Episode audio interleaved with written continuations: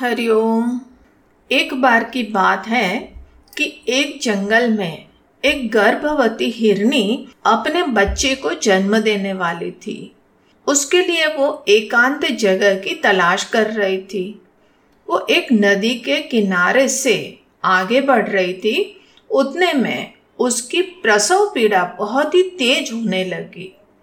और उसी समय आसमान में घनघोर बादल छा गए। तेज बारिश का वातावरण हो गया। ज़ोर ज़ोर से कड़ाके की बिजली चमकने लगी। ऐसे में कहीं सुरक्षित स्थान पर जाना भी उसके लिए संभव नहीं था।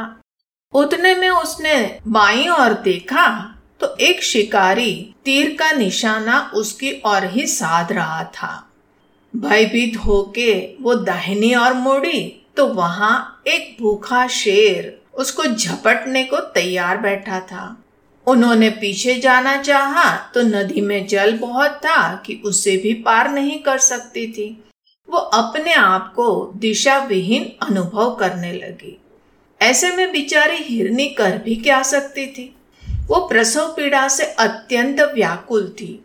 ऐसे में वो कहीं पर भी बचकर भागने की चेष्टा करती तो संभवतः बच सकती थी किंतु उसका बच्चा उस प्रक्रिया में मर सकता था। अब न वो शेर की नज़रों से बच सकती थी और न ही शिकारी के बाण से। किंतु हिरनी इन सब विषमताओं के मध्य में भी खड़ी रह गई। उसने अपने आप को जगदीश्वर के प्रति शरणागत कर दिया और अपने प्राथमिक उत्तरदायित्व को समझकर अपने बच्चे को जन्म देने में लग गई। उतने में एक कड़ाके की ऐसी बिजली चमकी कि तीर छोड़ते हुए शिकारी की आँखें चौंधिया गई और वो निशाना चूक गया।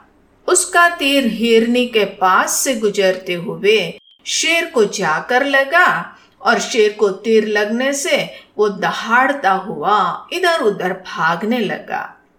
शिकारी शेर को घायल जानकर भाग गया।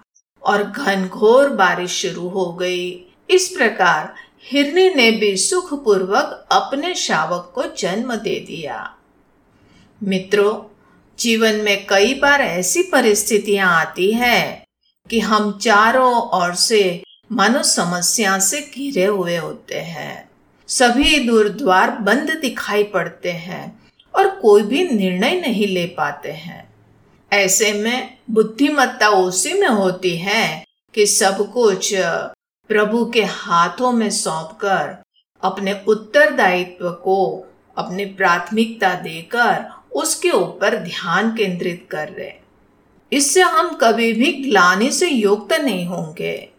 अंततः सफलता या विफलता, हार या जीत, जीवन, मृत्यु, इन सब का निर्णय ईश्वर ही करते हैं। हमें उन पर विश्वास करके उनके ही निर्णय का सम्मान करना चाहिए। हरिओम